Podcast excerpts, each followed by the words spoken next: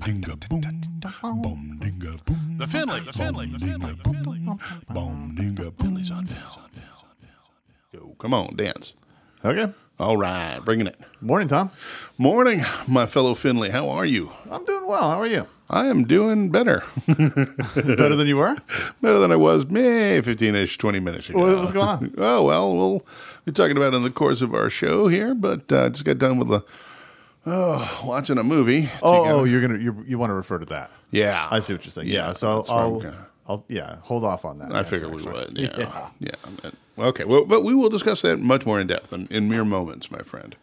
I am um, susceptible. I, I, I love free speech, especially um, in art, but I am susceptible to it. Meaning this, Interesting.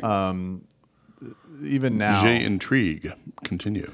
Even now, if I watch if I watch Goodfellas, it takes me about thirty six hours to get the a oh out of my system. Like Uh. walking around, sort of wanting to have a pinky ring and kill someone. I understand. so, I mean, I, I think that art should be free, Mm-hmm. but I I don't think that it. Um, I think that it has an effect on people, sure. and um, the effect it had on me in um, 1984 Oh, um, as a was stripling, Was this a young Joseph. a young Joseph?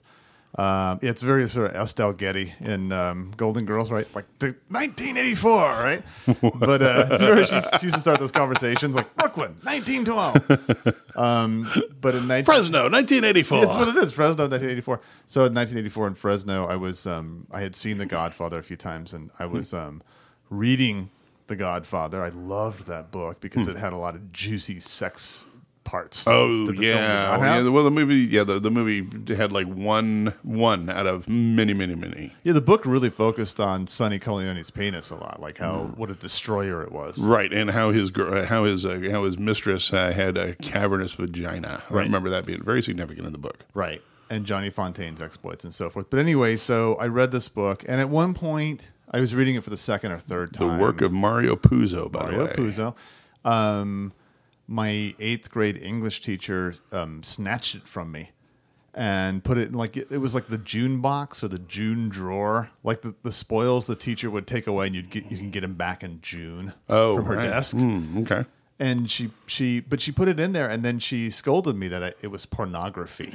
Hmm. And in fact, she was going to um, call my parents about it. By the way, I know your dad, so I'm intrigued to see where this goes. Well, right. no, she didn't actually. I kind of wish she had because the, the Oh, that would have been for my father amazing. would have given her for taking away a piece of literature because it was because your dad, above all, above all else, was was into artist that kind of an artistic thing. I mean, you could Yeah. count on a lot. You probably couldn't count on a hell of a lot, but you could certainly count on his love of the concept of free speech, Absolutely. particularly in an artistic sense. yes. That would have been amazing. So she took my. and he was a lunatic, so he might have killed her. he might have. So so she took my my puzo away. She took my puzo away. Oh, no more puzo for you, Puzo, man. No more away. puzo. No That's a wet puzo. you got you there. puzo? Why are you fingering in my puzo? So um, anyway, so I love The Godfather, and and then one of the effects it had was this was uh, this is eighth grade. I started a, like a, a family. I started my own little um, junior high school family, like uh, a la The Godfather, which is a little gang of my four white knobby kneed friends. And what we would do is we would go out basically And that recess may never come. basically, um, we went out every night um, for a certain amount of time, and we would um, lift from local convenience stores um, pints of liquor and uh, real pornography, actual pornography, which at the time the easy magazines to get were Cheri and Oui.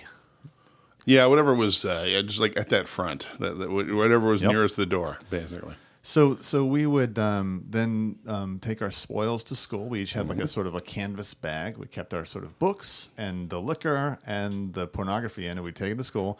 And the janitor at our school was so crazily lazy that we could use his janitor space. Like he never even went to his janitor space. Hmm. And and we set a bar. We would we would sell shots of like 151 Fuck off. for really? 50 cents. Yeah. Jesus, man. And, and the magazines, which if we had paid for them, were like, I think two ninety five or three fifty at the time. The fucking greatest escape. we could here. get ten dollars from from our you know all these sort of nerds around school who couldn't wait to get their fingers on on um, porn and booze. porn and booze. So we were making Shit. a bundle of money. Like we had like just you know stacks of twenties cash. of dollars. Well, we did literally to be in junior high school and to have like fifty bucks on you at all times was kind of a, an amazing thing.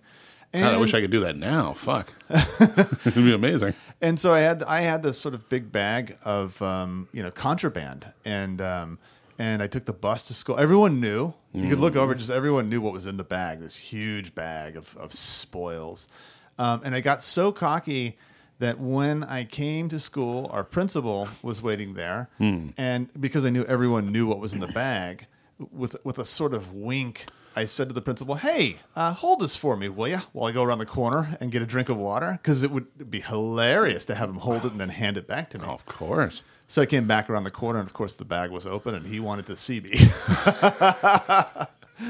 so that So my- that's because kids are we're stupid. idiots. I know my life of crime was over at that point. But The Godfather, you know, gave me a good time, made me some money, and so forth. And at that time, um, I also purchased, um, I think for like ten dollars, um, a pistol um, from the neighbor in the alley that didn't work.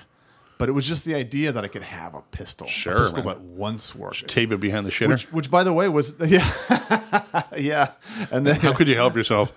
one shot, and then I, I dropped it.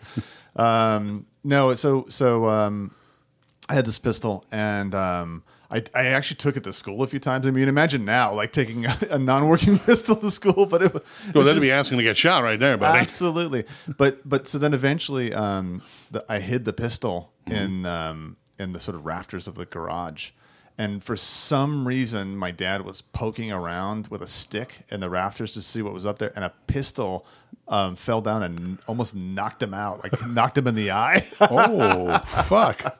That's my Well, the rats, Dad. The rats. They're arming themselves. They're fucking dangerous. You wouldn't believe it. Those I- raccoons are not fucking around, Oh pops. yeah, I just that one I co- I copped to immediately. I Yeah.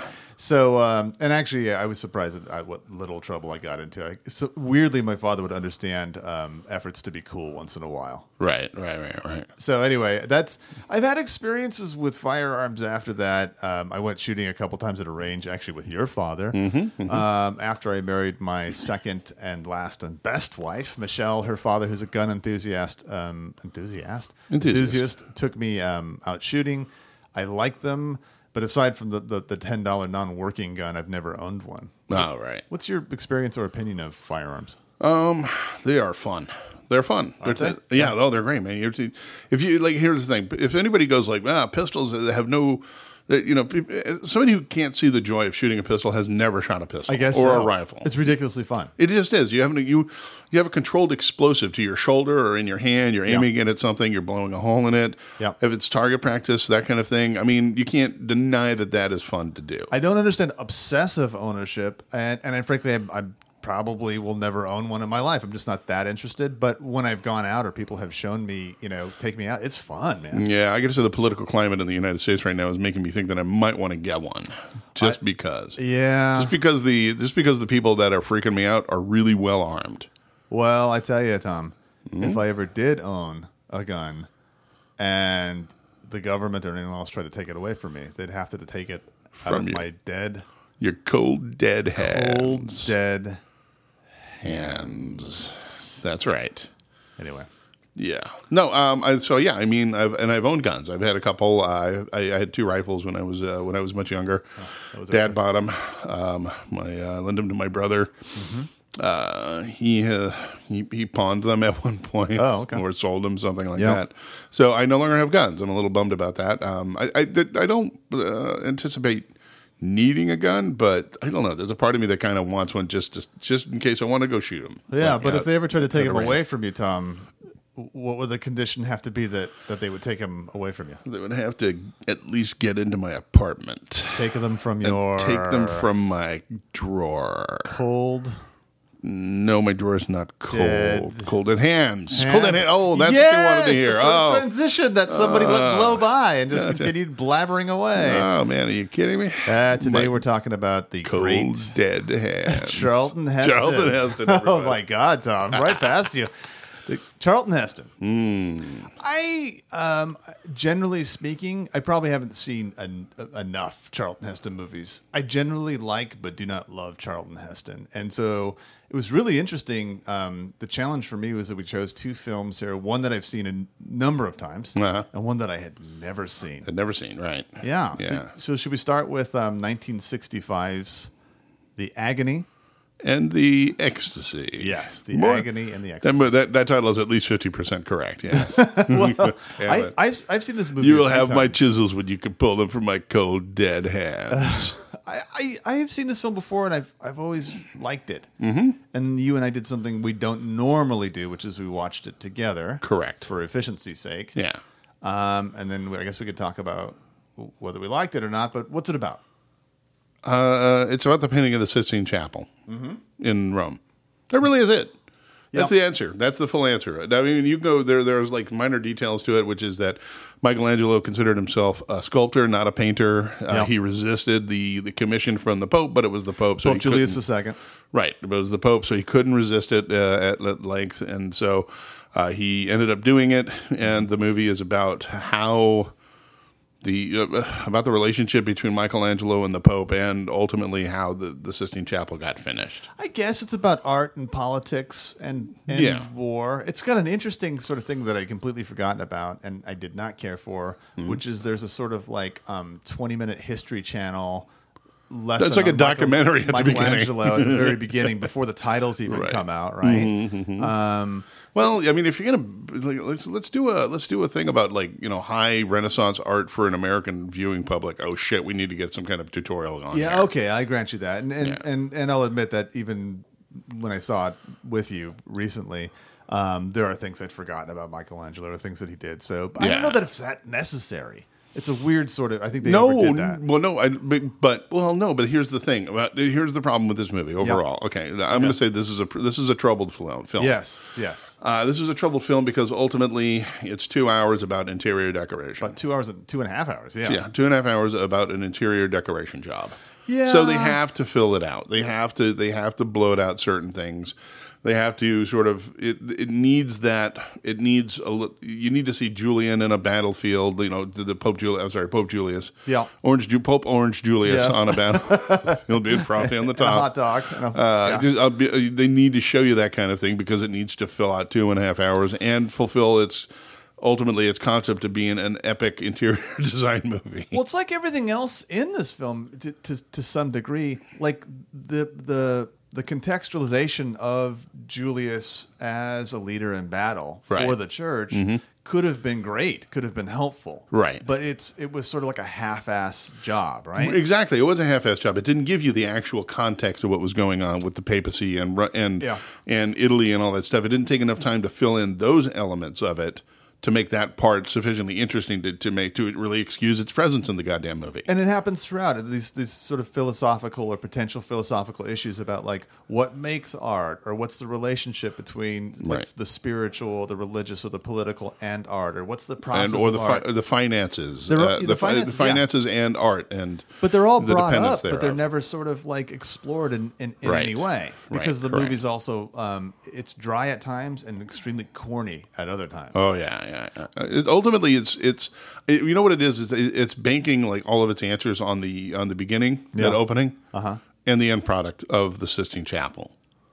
Right. It's it, Yeah. it's I think what it's doing. What I think the the uh, the the screenwriter, director, whoever really is most, the producer, the yeah, it basically is like saying all the artistic questions are answered by the end products Yeah. of Michelangelo's work that you see. I guess, I guess, but it's it's also And that's the greater truth. it, it's it's well, it's my problem with Heston. A lot of times, I don't, I, I almost never believe. I, Heston never disappears into a role for me. Oh no, he's always Charlton Heston. Well, he's a lot a- like Shatner. I don't, I don't find the, the uh, degree between Shatner and Heston to be that great. It isn't, and I'll go you one better. If you Yeah. can do a Charlton Heston, if you can do a, a Charlton Heston impression, you can do a George Takei.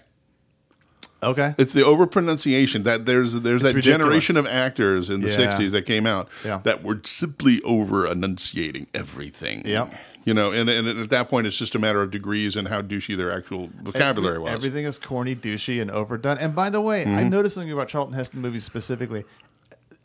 Does he have something in his contract where blood that never looks like blood has to be used? it's always like uh, it's like the Crayola company. The, the raspberry jam situation It's going terrible. on. Yeah, yeah, yeah, absolutely. I mean, this is a movie that I want to like because Oh, Rex yeah. Harrison, who and I do like, I to love Rex. Harrison, and I, and I, and there's a part of me there's a there's a guilty pleasure part of me that enjoys Yeah. Charlton Heston, but almost never for Yeah. himself. It's mostly because I love the movies that he's in more than I love him. I agree with you. Um, the Ten Commandments, um, Ben Hur, Ben Hur. Planet of the Apes, Yeah. which Planet of the Apes, especially because it has a sort of concept that's bigger than Heston. But yeah, it's almost like Heston chooses interesting things. I used to listen to Charlton Heston um, books on tape on uh, Whoa. uh, during my commute. I'm not a books on tape fan, but but it was the Charlton Heston um, philosophy series. Charlton Heston talks Aristotle. Talks, Oh, Jesus, okay, not the philosophy of Charlton Heston. Oh no, that would no, be, not. that'd be like three. That'd be like three tape stops. yeah, totally. No, because Pussy is amazing because he's in because Charlton Heston Charlton seems to be an interesting person. I would have loved to have been his Mm-hmm. friend or his neighbor. He's he's an intelligent guy. He's interested in things. He chooses scripts that are about things. I don't know. Yeah, and I don't know if I could. And uh, He and Gilbert Gottfried share that. I'd say, uh, do you think so? Do you think so? Mr. Godfrey, where'd you come from? Oh my God! Let me tell you, you can have my chisel and hammer when you pull it from my cold dead fingers. My God, Tom, what do you think of what Mr. Godfrey just said? Ah, I think I think uh, I think he's kind of a hack. He Mr. just stole Godfrey, my. don't interrupt, Tom. yeah, no, stop talking! Stop talking, you fat bastard! From my cold dead hands. From my cold dead Jew hands. Yep. Anyways, um, Yeah, so I, admi- I was saying I admire Charlton Heston. I admire his and, and I'll go you one better. I think, uh, in all honesty, I think Charlton Heston as a friend would be a good friend. Okay. There's something about him. Yeah. that, like he strikes me as somebody who would who would back up a who would back up a, a decent friend. I don't know. I Yeah. could be totally wrong about that. Haven't read Hollywood Babylon. I don't know any of the scandal sheet backstory on Charlton Heston, so I could be wrong about that. But there's something about him that's dudeish. You know what it is? It, it- it's also um, it's like when when I go to a baseball game or, or some other event where I'm asked to stand up and pledge my allegiance and put my hand over my heart. It, Mm-hmm. Usually it creeps me out. Every once in a while I'll do it and I'll have this feeling like, yeah, America's pretty great. I do it, and that's a Charlton Heston moment. Yeah, yeah, absolutely. And I think you're talking about the fake blood. I think in every one of his movies, at some point, he has to pull off his shirt and show off his not like his weird fucking macho body of the Yep. '60s. Yeah, Like, he's um, got he's got 1960s good body. Yeah, he's got like a great body. If you don't like, if you, that, it looks like you got like tits on a on a water heater or something. He's got, a water heater with nipples. Okay. Yeah, and and, and, and just enough fur. It's just weird, man. You know, Yeah. I don't know why he needs to show off his body quite that much, but But there's, I mean, There you this, go. this film is, it's got these sort of um, moves in it that are, are, are kind of tiring. You know, um, um, Michelangelo, uh, Charlton Heston is taking forever to, to paint the ceiling. And so Pope Julius, p- played by the great Rex Harrison, keeps Mm-hmm. Yeah. asking him, when will this be finished? To which no, Charlton no, Heston says, when, when, no, no, no. It's Right. when will you make an end Yes, of it? And Charlton Heston, His response is always, "When I'm finished." In the voice of Gilbert Gottfried. Yeah, you're right about that. But but it's like um, it's funny once, but it's like oh no, this yeah. is the, the, the tired sort of Oh, dialogue. it's funny, and then it, then it's funny again because it wasn't funny, and then it's just, and then by the fifth time you're like, "Fuck, stop, just stop." and and Finish the. I'm like, when will you make a fucking end movie? The, yes, and and um, the actress um, Diane um, Cilento. Oh, your love. The, that, yeah, and here's another thing. And, uh, not only with the half-ass on the philosophy of, of what's going on here, Yes. a half-assed love story. all there's this person, there's this woman who I guess Michelangelo. Is this historically accurate? I don't know who. who I think so. My understanding is that yeah, I read the book when I was a kid, but but but over and above that, um, I, he was heavily into the Medici family, and apparently he had some kind of a relationship with one of the female members. Okay, and so she's she's there as as a sort of one time love of his life, but Mm-hmm. but in no interesting way. And the actresses, I mean, no offense Joe. to Miss Cilento, but but she is just as sexless as they come. What? No, no, no offense to Miss Cilantro, to Miss Cilantro, uh, the, the this hor- the horrible witch that Joe has no. No, I mean, it Just doesn't care for. She just is uh, um, nothing. She's a blank piece of paper. Yeah, Yeah. yeah. She's not. Yeah, she's not the fish nor fowl. She doesn't. Yeah. There's nothing about her that's. Act, that I would agree with you on this one. Uh, Uh-huh. upon retrospect, there's nothing about her that that is sexy. Really. I, I used to like this movie more, and it's it's one of those films that um, I just don't like. I guess anymore. it's just. It's It's just. kind of a bore. It's about it's about two hours too long. It, it's a film that I think our grandmother probably really liked. Oh, of course. like it's, it's you know the, the Catholic. it's one of the Church. Catholic. It's one of those. It's one of those heavily Catholic canon movies from like the '60s, '70s. Yeah. definitely. You know, all, all the all the epics. Most of the epics were mostly religious based. The Yeah. Robe, you know, whatever. Ben Hur. Well, all I consider it canon. shoes. fodder. Shoe- Do you see what he did there? oh boy, your Gilbert Godfrey's going off the rails. That's there. kind of lost it Yeah. there. Uh, no, but uh, what do you mean? What do you mean, my boy? Uh, Gilbert, I'm out of here. Wait. oh, and I just got confused. All right, so never mind. Yep. Um, but uh, you know, like Shoes of the Fisherman, there was like this. There was But a I still heavy. like Shoes of the Fish. We should. Oh, do we that do, someday. but there's Yeah. a, but what I'm saying there's a ca- there's a Catholic there's a Catholic cult.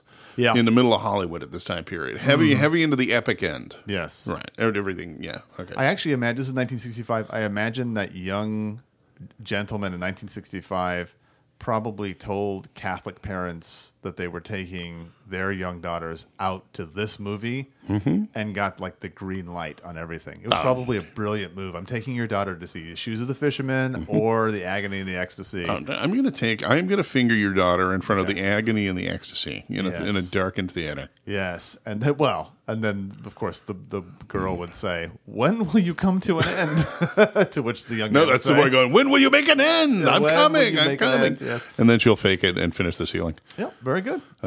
Yeah. So, So what are we saying about this movie? I mean, it's I, we're, I, from my point of view. I'm not saying avoid it. You should check it out. It's it's potentially quasi historically interesting. yeah, I, you might be interested in it. There I- are some interesting elements. Go ahead. Sorry.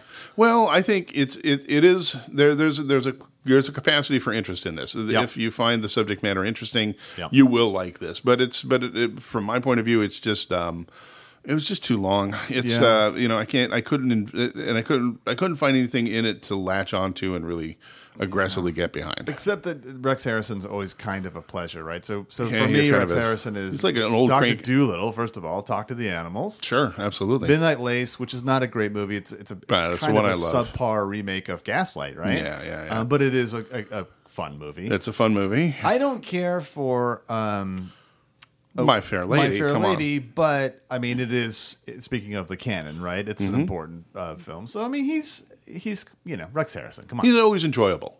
Yeah. Rex Harrison is always enjoyable. yeah. Absolutely. I you know what? So I, from that standpoint, if you like Rex Harrison, go watch this movie. I'm going to say that I could just eat him up. Oh my God, you could just sop him up with some biscuits. Yep.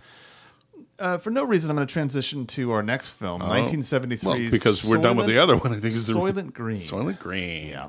And this is the movie you've never seen before. I had never seen it before. okay. I'd heard about it and never seen it. all right. No, let me ask you this: Did you did you hear about it sufficiently? I mean, you could just watch The Simpsons and get an idea Yeah. where the movie's going to end. Right? Yeah. You already Although knew. the yeah, I I guess um, there were, I was spoiled. Spoilers were given to me throughout my life. Yeah. But uh, having seen it, it didn't matter at all. Oh, good. Okay. Now it didn't matter at all in in a, in a sense that you didn't. Let me ask you. I mean, did you enjoy it? I did uh, look up a review of this film. I was just sort of curious, um, and I found the only review I looked at. I found was the first one in 1973, July 1973, San Francisco Chronicle By review. Barbara Kale. Oh, sorry. Um, and the first line um, said this. I didn't read any further because it was perfect.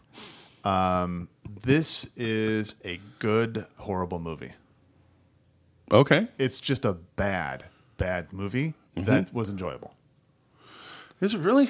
Let's see. Yeah, it's It's not a great movie. it is not a great. It movie. just isn't a great movie. It's hard to make a good dystopian novel or film, first of all. So there, you have your challenge in front of you. Right. It's hard to pull it off. right. Um, I think that um, some dystopian films, especially, suffer from being produced in a time when you can't fully explore the dystopian aspects.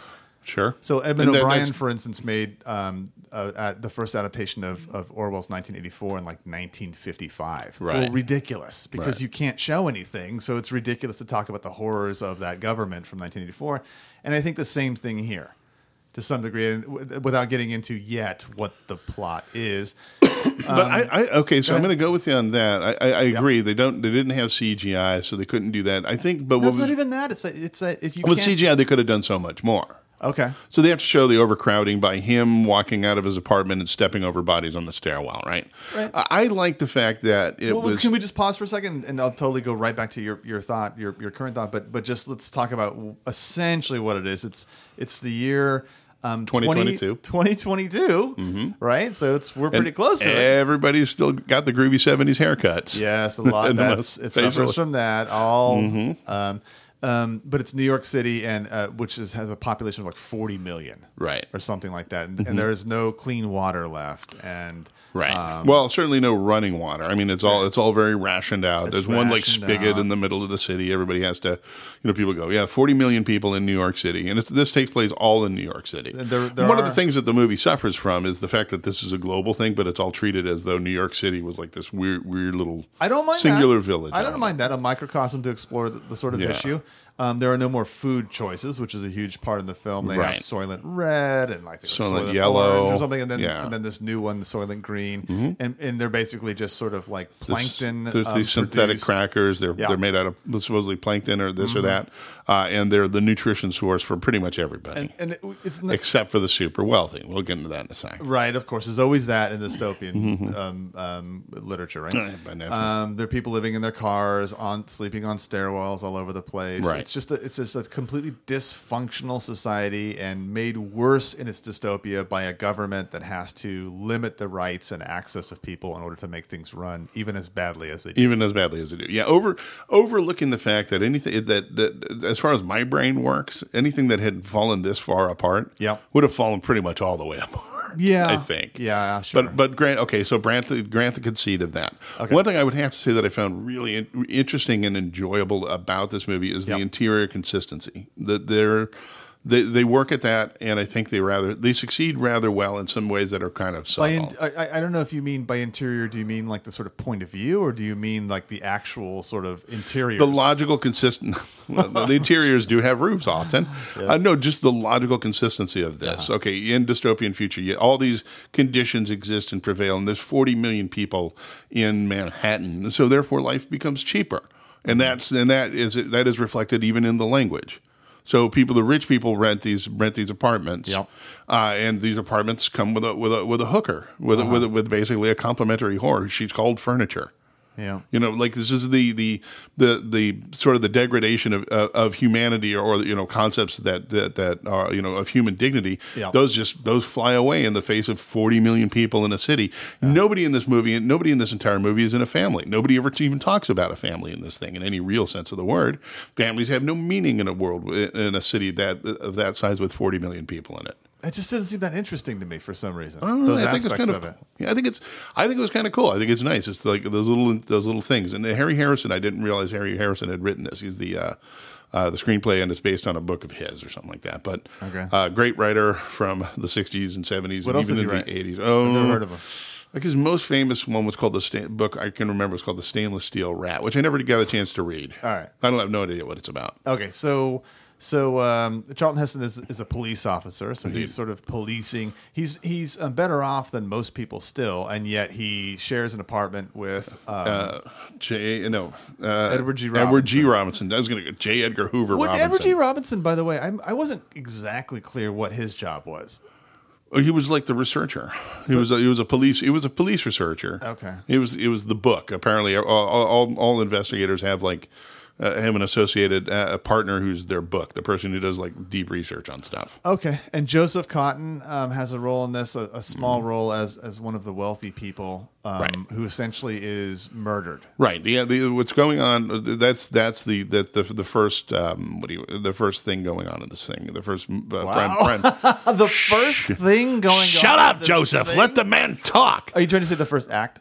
Uh, basically, the first act, the, the ball that gets moving. Here First thing that on Is his murder. Go ahead. All right. So he's murdered. Uh, yeah, he is. Uh, he is murdered. It is actually a set up an assassination. Okay, so uh, Charlton Heston appears on the scene Wait, wait, you just sort of you just sort of mumbled like that's an important thing, right? Like yeah, it's an assassination. Okay, all right. So it's a hit. and- it's a hit, is what it is. You All see right. it set up. Yep. Uh, the guy is paid in a crowbar or some fucking thing. Yeah. Uh, breaks into the apartment when it's when it's right when the when the man's bodyguard and his furniture are off shopping. Yeah. Kills uh, kills Joseph Cotten. Okay, so so basically, it, it becomes to in, in addition to being a dystopian story, be- also becomes a, a crime story. Correct. And and It's Charlton a, Heston It's a mystery, a murder mystery. Thinks Ultimately, something is awry. This Correct. isn't your normal murder, and so he wants to figure out. Plus, the guy Joseph Cotten's character was part of the Soylent Green like corporation. This yeah, this comes out a little. feeds This, America. This comes out later on, right? Yes. that he's part of the one. Uh, feeds America, potentially the world. I think they, yeah, they imply with, that. with these sort of different colored plankton protein Crackers. bars, yeah, the, cra- the crackers. Yeah. Okay. Um, and and so um, so he's he, he's killed in his apartment in his luxury apartment, Yep. which is luxury all in 1960, 1970, whatever. Right. Uh, and uh, and it's sta- and it's made to look like it's a robbery, except for some reason the goddamn the the, the guy the assassin never didn't steal anything. Yeah. Which, by the way, Charlton Heston as the cop does, which is kind of hilarious. Well, that's the thing that happens too. But and, and we want to say this: the, the the bodyguard is played by Chuck Connors. Charles sort of, Chuck Connors. If anybody could be like Charlton Heston, like his his his body double. Yeah, a lot Basically, of it's very Chuck Connors. 1970s. Not only like the setting and the, the sort of uh, uh, um, Burly- cinematography, and but but Burly, also the, burly, ugly, good-looking guys. well, except for um, the shoe salesman, a small part by uh, Mr. I don't know. Ito, who played later on played Sam. Hmm, it was Mighty Sam. Fuck, on was that him? Quincy? Wah.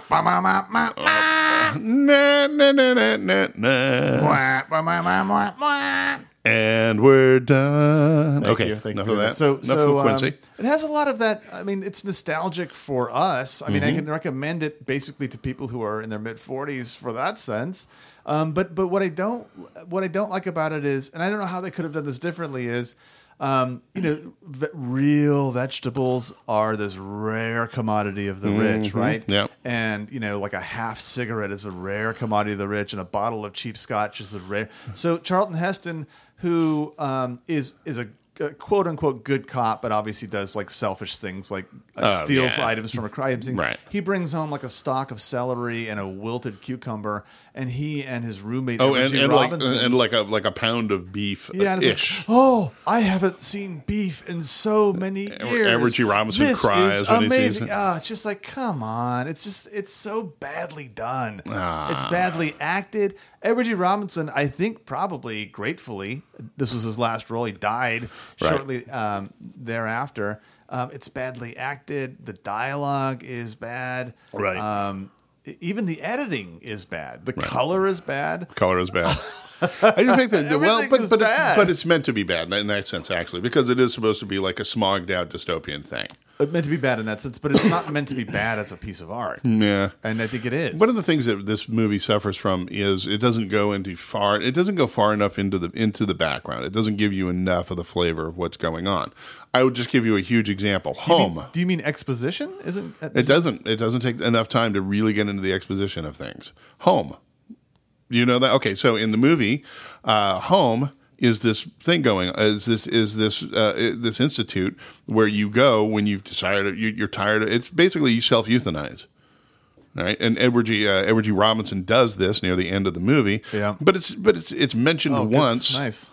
It's mentioned once early on the thing. I should go home, Yeah. and and it's not. But there's no there's no explanation or lead up into it. It's just suddenly he goes home, and it kind of makes sense. But they should have taken more time. I think if I and, cared, and show that want more of concept. Well, if, if they had shown sort of that thing and like how that's people wanting out of the misery of everyday life, if they had taken a little more time to add the color Yeah. to the rest of the movie, then then you might have cared about it. And by the way, Dick Van Patten's one of his finest roles. Oh, Yeah, that's right. He's the technician who uh, who pulls the plug on Edward G. Four- Robinson. Eight is enough. Yeah. Oh, eight, 40 million is enough. Yeah, I just found this movie to be um, kind of amusing for how bad it is, Mm-hmm. and I'm typically not a fan of bad is good, but it was. I mean, I was given an assignment, and given that it was an assignment, I was mildly amused by it. But it's a Mm. bad movie, I don't think it's. I don't. I don't agree. I don't agree. I don't think it's a great movie. But I think it's it's it's and the decent. reveal, by the way, which we're not going to give because that's just not what because you've do. seen The Simpsons. you already know what it But is. the reveal is not interesting. Mm-hmm. It's I guess it's meant to be shocking, but it, were people in the theaters going, "Oh my god!" Like it's just yeah, not. I think everybody at was at the time. But again, you've you you had the No. you had the spoil for for No, years. that's not why. It's just not interesting by itself. really that humans are in turn. That, Uh, what are you doing? What are you doing? What are you? Oh, I know what you're, a- doing, you you're a stupid spoiler, douche. man. You are fucking like okay. The, the, the ending is not interesting, but then we can't talk about Exactly. the ending. So Yeah. your stupid, stupid point No, gets stuck. you can't. Okay, you can't your be- stupid Are point, that you are absolutely correct. Down a path? Yeah, it's legitimate to say we're not going to say what the reveal is, but that the reveal is not surprising. It's a gruesome next step is reveal. It's definitely gruesome say, in "Let the tell you what it context of the fucking time. Absolutely, It- I don't it's think just. so. I think it's just been spoiled for you. You're too jaded No, for that to really really isn't. to really it's just not pierce your soulless heart. It's just not interesting. it just bounces right off that block of coal you got in there. that excuse that um, it no, it's only uninteresting because um, it was the pioneer is sometimes true, but I think in this in this instance, it's not like a, a, a super fascinating idea. I'm not even sure that's that original, to be honest with you. I think it was at the time. Yeah, What? What other movie? Well, it's not about that. It's well, it's just the, the, the sort of like the the the artistic and cultural gene pool has that sort of thing, which I'm not going to mention, has that sort of thing going on in murder mysteries, and it's just like it's just not that interesting. I think you have to. I think you have to pump yourself up to be interested by that reveal. You know, it's sort of like you know how like there there are. Um, if you ever just- you ever rent like a second rate modern horror movie, but you're just kind of in the mood, and so you sort of pump yourself up to be afraid. I Mm-hmm. mean, it's a legitimate thing that people do. I do it, but I, I think you have to pump yourself up to find this intelligent. I think you have to it's not feel to be film. able to worry about the future of humanity. First place. Oh, I think that's where you fall apart there. But That's no, that's this is a movie that that in order to appreciate it, you have to f- have uh, a, a, a heart, Joe. Yes, you actually emotional need depth. emotional depth. Yeah. that you think this is a You movie to- with emotional depth says a lot. This is a movie you, that can actually access emotional depth and really No, make you feel honestly, as a fucking it human really being. can. It's if you're good. capable of that. If you're not, then I get it, Dirty Harry. Is Dir- by the way, is Dirty Harry another movie that you need emotional depth? I think for? all How movies, most movies need help. Oh, absolutely. Yeah. Yeah. absolutely. you know, Joe, I spit on your graves. A movie. If you don't like it, you just don't have emotional Oh, depth. I've never seen. I've heard about that. I've never seen that movie ah, because I just I don't I don't I don't faker. I don't rape culture. I just don't do it. Sorry. Um, Anyway, so we have the Agony and the Ecstasy from 1965, which I think Tom and I are both just kind of lukewarm on. Is that yeah, fair to say? that's fair to say. Yeah, It- it- I, I don't. I'm not going to tell you don't go see it. It's but but be but be in whatever mood is necessary to see it. Yeah. And then we have Soylent Green from 1973, which um, I didn't care for. I mean, it, I thought it was a little bit fun at times, but I didn't care for it. But Tom is recommending as a, a like first of all, a super smart movie, and also one that really plumbs the emotional depths of your soul. So Well, take, if- take Tom's advice. I'm and- simply, I'm simply suggesting that you have a soul, unlike my co-host over here. Well, I may or may not, but to, to suggest that this film is one with emotional depth is hilarious. Yeah, it's an imperfect film, but I think it's an enjoyable one. It's got some interesting thoughts, and I wish they had just explored it better. Mm. They just didn't do a great job of that. So I would recommend it, but it's the same thing. It's it's very. Um, we did not pick the best Charlton Heston, did we? Well, I don't know. I don't know. You know what we did? Here's what we um, didn't do, and I think it was good. Although now, once I mentioned it, The one of us was yeah. going to do it, which is the obvious like Z morning radio show thing to do about Charlton Heston, which is to do Charlton Heston voice. That's right. Very good. We made it through. Yeah, we didn't. Yeah, we we managed. Yeah. All right. Instead, we did a better one. Yes, that's right. Um, I first of all, I think it's a shame that he got Alzheimer's. I'm going to give him that. And Yeah, but- and I, yeah. And I'm curious what Moses um, would sound like had Heston not gotten the role, but in, in fact, a Sir Gilbert Gottfried had gotten the role of Moses in Cecil B. DeMille's The Ten Commandments. I bring you Jews these Ten Commandments. Let my people Ah, let them go, you bastard. You're my sugar. Um, another got a new ep- character. Fuck, I love another fine episode. This one was a, a kind of a mess, but I loved it. Um, any business, Tommy? Uh, yeah, well, yes, we absolutely uh, we got to uh, go on Finland's on Film. Go check us out. Join us on Patreon, please. We could really use the help, everybody. Uh, also, uh, please take a minute, take two minutes, take maybe three. Yeah. Go check out iTunes. Give us a review. We need a. re- We'd like to get some reviews. Yeah. Uh, give us a rating. Let us know what you think about that. And of course, we're on Facebook. Join us there. Give us, you know, interact with us. Let us know know, uh, give us suggestions for things. How about like that on Facebook? We'll take possible suggestions for future episodes. Yeah, Yeah. very good. I have no problem with that. I love you, Tommy. No, I love you, and I love you both.